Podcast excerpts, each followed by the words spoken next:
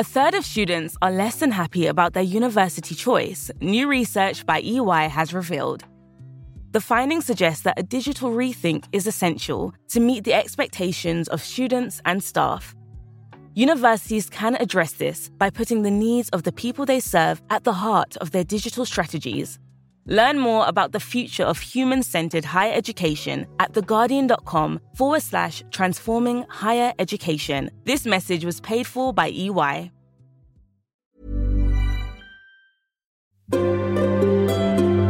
The Guardian.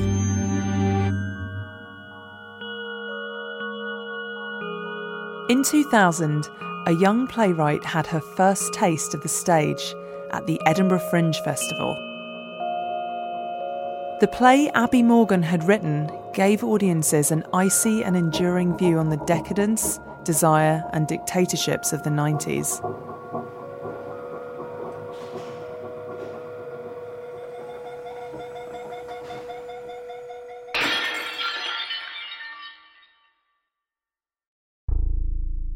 So, Splendour is a play that I wrote at the end of the 90s. It was the eve of millennium period, really. And it is set in an unknown Eastern European city, and it's set over one night, and it really observes the disintegration of four women's relationships. And as the evening progresses, you realise that it's about the wife dictator who is waiting for her husband to come home because he's about to do a very important interview and have a photograph taken of him by a war photographer. And it slowly transpires as the evening unfolds that her husband isn't going to come back. And through the course of the evening, she calls her best friend to come and give her support.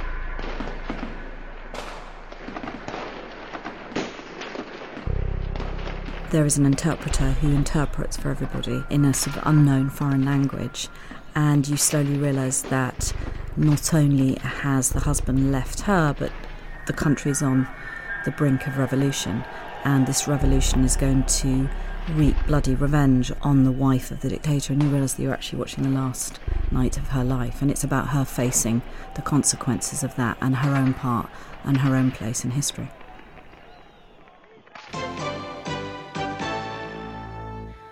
Good evening. Within the past half hour, fierce gun battles have broken out on the streets of the Romanian capital, Bucharest, after the communist dictator, President Nicolae Ceausescu, was overthrown by the people and the army.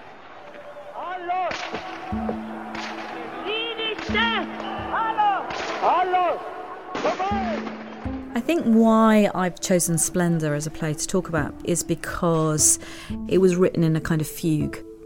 I wrote the play at the end of, of the 90s, and certainly that decade had been a huge period of unrest post 1989. And I mean, one of the biggest regimes I actually drew upon was the Ceausescu regime.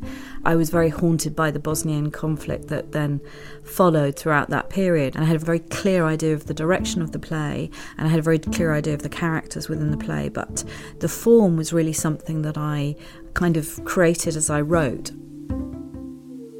It was a little bit like doing a piece of tapestry. I almost couldn't put down the thread because I was worried I'd lose my way. And there were definite shifts and changes and, and rewrites, as with their all work, but inherently the form never really changed. And I think it was very significant because I think it came out of a very profound feeling that I had to write about that decade and I had to write about the architects of some of those atrocities that I had witnessed. And I, I was watching a number of, you know, Bosnian and Kosovan refugees, immigrants in, within London.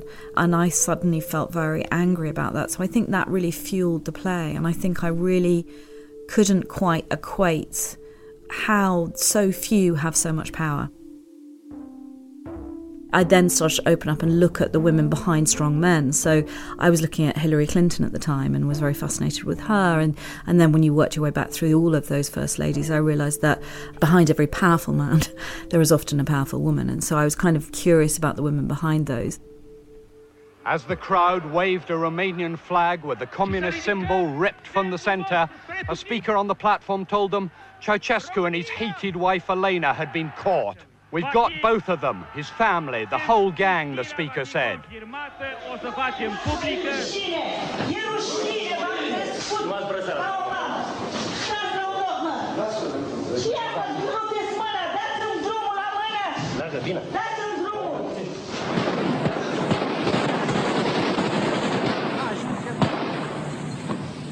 And this afternoon, the TV station showed the crumpled forms of two bodies at the foot of a bullet ridden wall, one clearly that of Romania's former dictator. I watched the footage of Ceausescu and his wife Elena at the moments before they were executed, and it's a really terrifying moving, upsetting, distressing piece of footage because they are cower like two little animals together, and yet there is also huge defiance and anger, particularly from Eleanor. And one of the things that was very interesting when I read about that execution was they were shot, I think, by former guards. And I think there were only two or three bullets in Ceausescu's body and there were infinitely more in Eleanor's. And I felt that was really interesting again because it was also about the huge anger that we feel not only towards those dictators but even more so to those wives who stand by in the background. And so I think I carried some of that fury and anger into that play.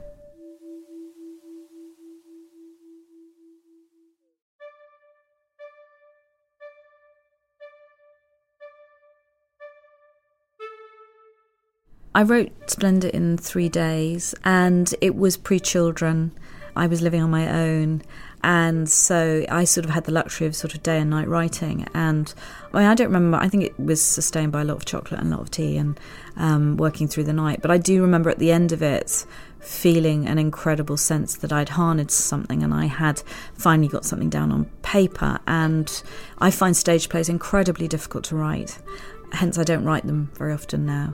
And so it also represents for me a kind of youth and energy and commitment and belief that weirdly I don't have in the same way anymore.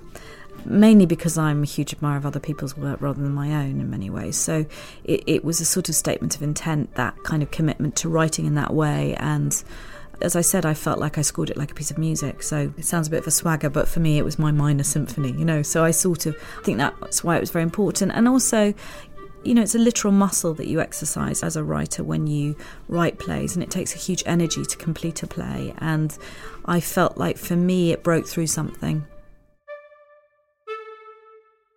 I think it exposed for me my commitment to writing for women.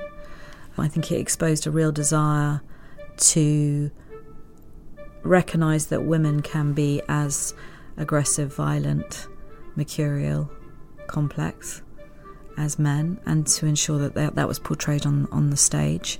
And I wanted a cast of four in that way, and I wanted to see four very different women in that room.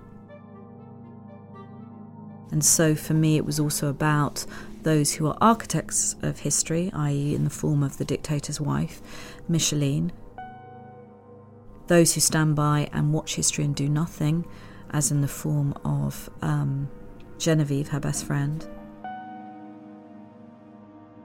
those who observe and comment on dictatorships and moments in history, as in the form of, the war photographer, and those who are forced to collude, collaborate, as in the form of Gilma, the interpreter. And so for me, it was about how do you respond, collude, and I suppose pay witness to these moments in history. And that's what the play is also exploring.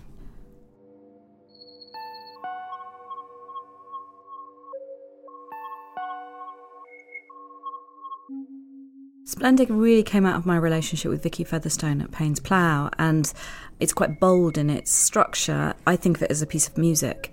It's scored in a way that, I mean, when I wrote it, I wrote it in three days.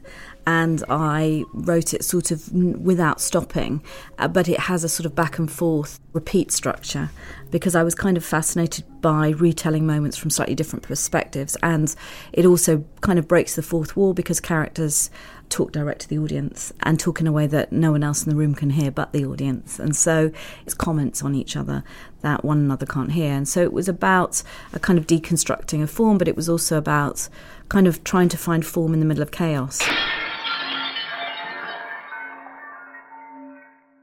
I open the play with a vase being broken, and that's an incredibly hard technical feat to have a vase being broken and then put back together again, and then broken again and put back together again, and that's incredibly important. I think it's a very interesting play because it, it's a sort of head play in many ways in terms of the construction of it. It's a continual line I often have in my head when, certainly in my film and screen work, which is just say the line. and in many ways, it's about trusting the material to just do the material and then you find and understand what it's trying to say. And so it's a very strong technical exercise. So I think that continuing motif within the play is very, very important because it is a kind of physical and technical exercise for an actor, but it's also, for me, it's like a kind of navigational point within the play that keeps asking that group of women to keep coming back to that moment because the moment of the shattering of the glass is really about the shattering of artifice.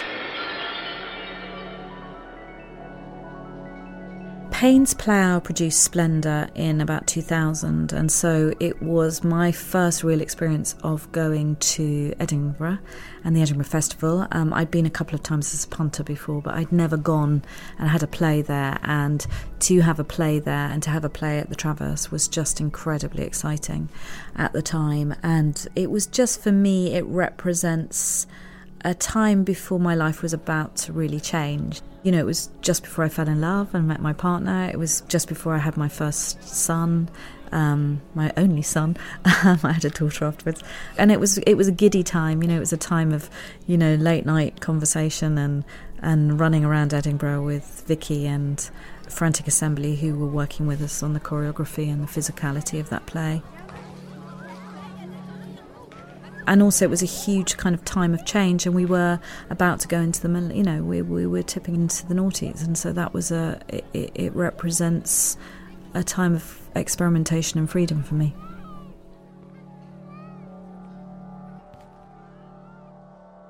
I think as a writer, when you get to see your work produced, be that as a theatre writer or, or, as a screenwriter, um, what is fantastic about it is that basically your work is adopted and raised by other people. And so you get to see your work really be owned by other people, and that's hugely affirming. And the collective holds it. As somebody who, in many ways, is quite neurotic and a loner, I find it hugely affirming to suddenly have this team behind me and around me who are going, I believe in this, I believe it's good. And so, and it's important, therefore, for me to have huge gratitude about that. And in order for that gratitude not to be hollow, I have to build my belief in it. Seeing that play up and running and seeing those performers in that play and seeing the whole kind of stage crew's commitment to it was was amazing and I'm rem- reminded again and again how lucky you are if you get to make a career out of your passion. I suppose for me when Splendour happened it was the first time I thought I could really make this my profession.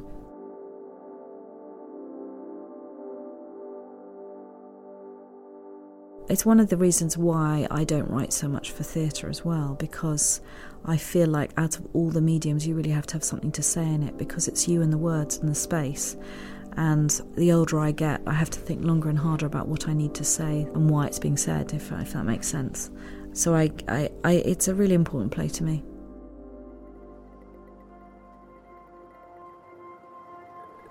I think when I think about Splendour, it was where I wrote for four women. I'd always written for women before, but I'd written for ensembles, collective ensembles of men and women, and it was the first time I wrote for four women on stage, and I, I liked the image of that, and I realised that there weren't a lot of plays where I had seen that, uh, whereas I'd seen a number of plays with with a lot of men. I think that's something that I have stayed quite committed to throughout my work, and so I often have, you know, the central protagonists of my plays are, are women, but certainly within my screen work that's been true.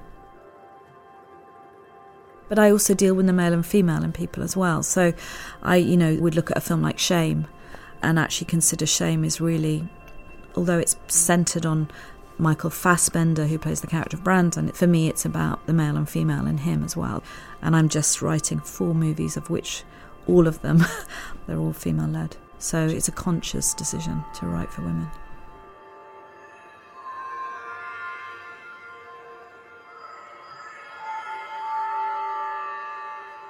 I think life experiences inherently change you, obviously, as a writer, but also the, those things that preoccupy you. And I, I think my sense of fury and anger, which is probably throughout my work in some form, was definitely calmed during that period because I, I had children and I had a loving partner, and my preoccupations became something very different. In a way, my social conscience was still very prevalent, certainly in my screen work, but I think that fury and the rage, in a way, filtered in different ways. I'm feeling it again now. I think it's coming back into my work, and weirdly, I think the place to set that is on stage. And specifically, the play that I'm focused on at the moment is about that rage and, and abuse of power within Hollywood and my industry.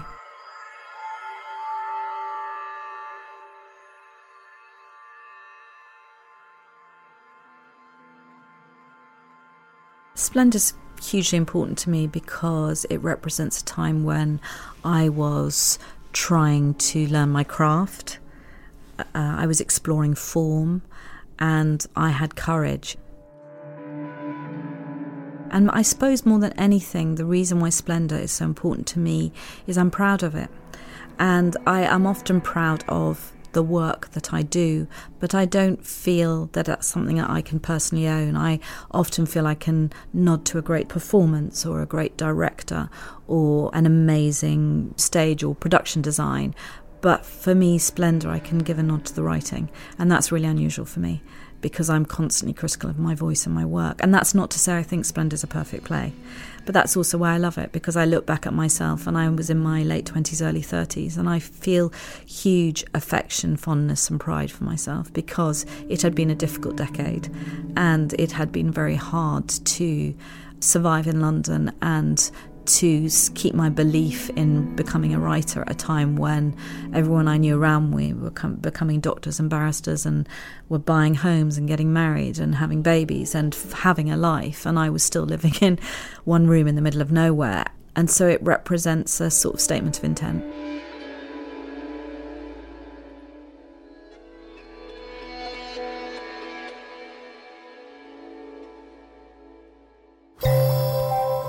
For more great podcasts from The Guardian, just go to theguardian.com slash podcasts.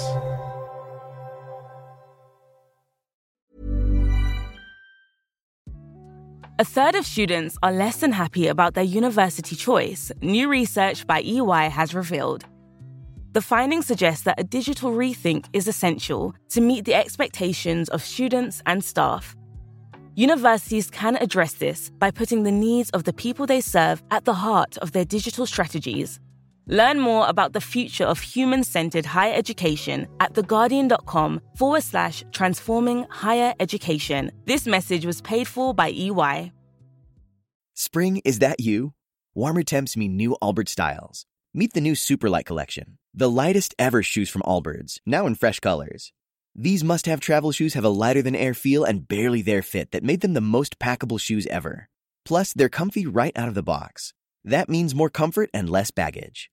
Experience how Allbirds is redefining comfort. Visit allbirds.com and use code SUPER24 for a free pair of socks with a purchase of $48 or more. That's A L L B I R D S.com, code SUPER24.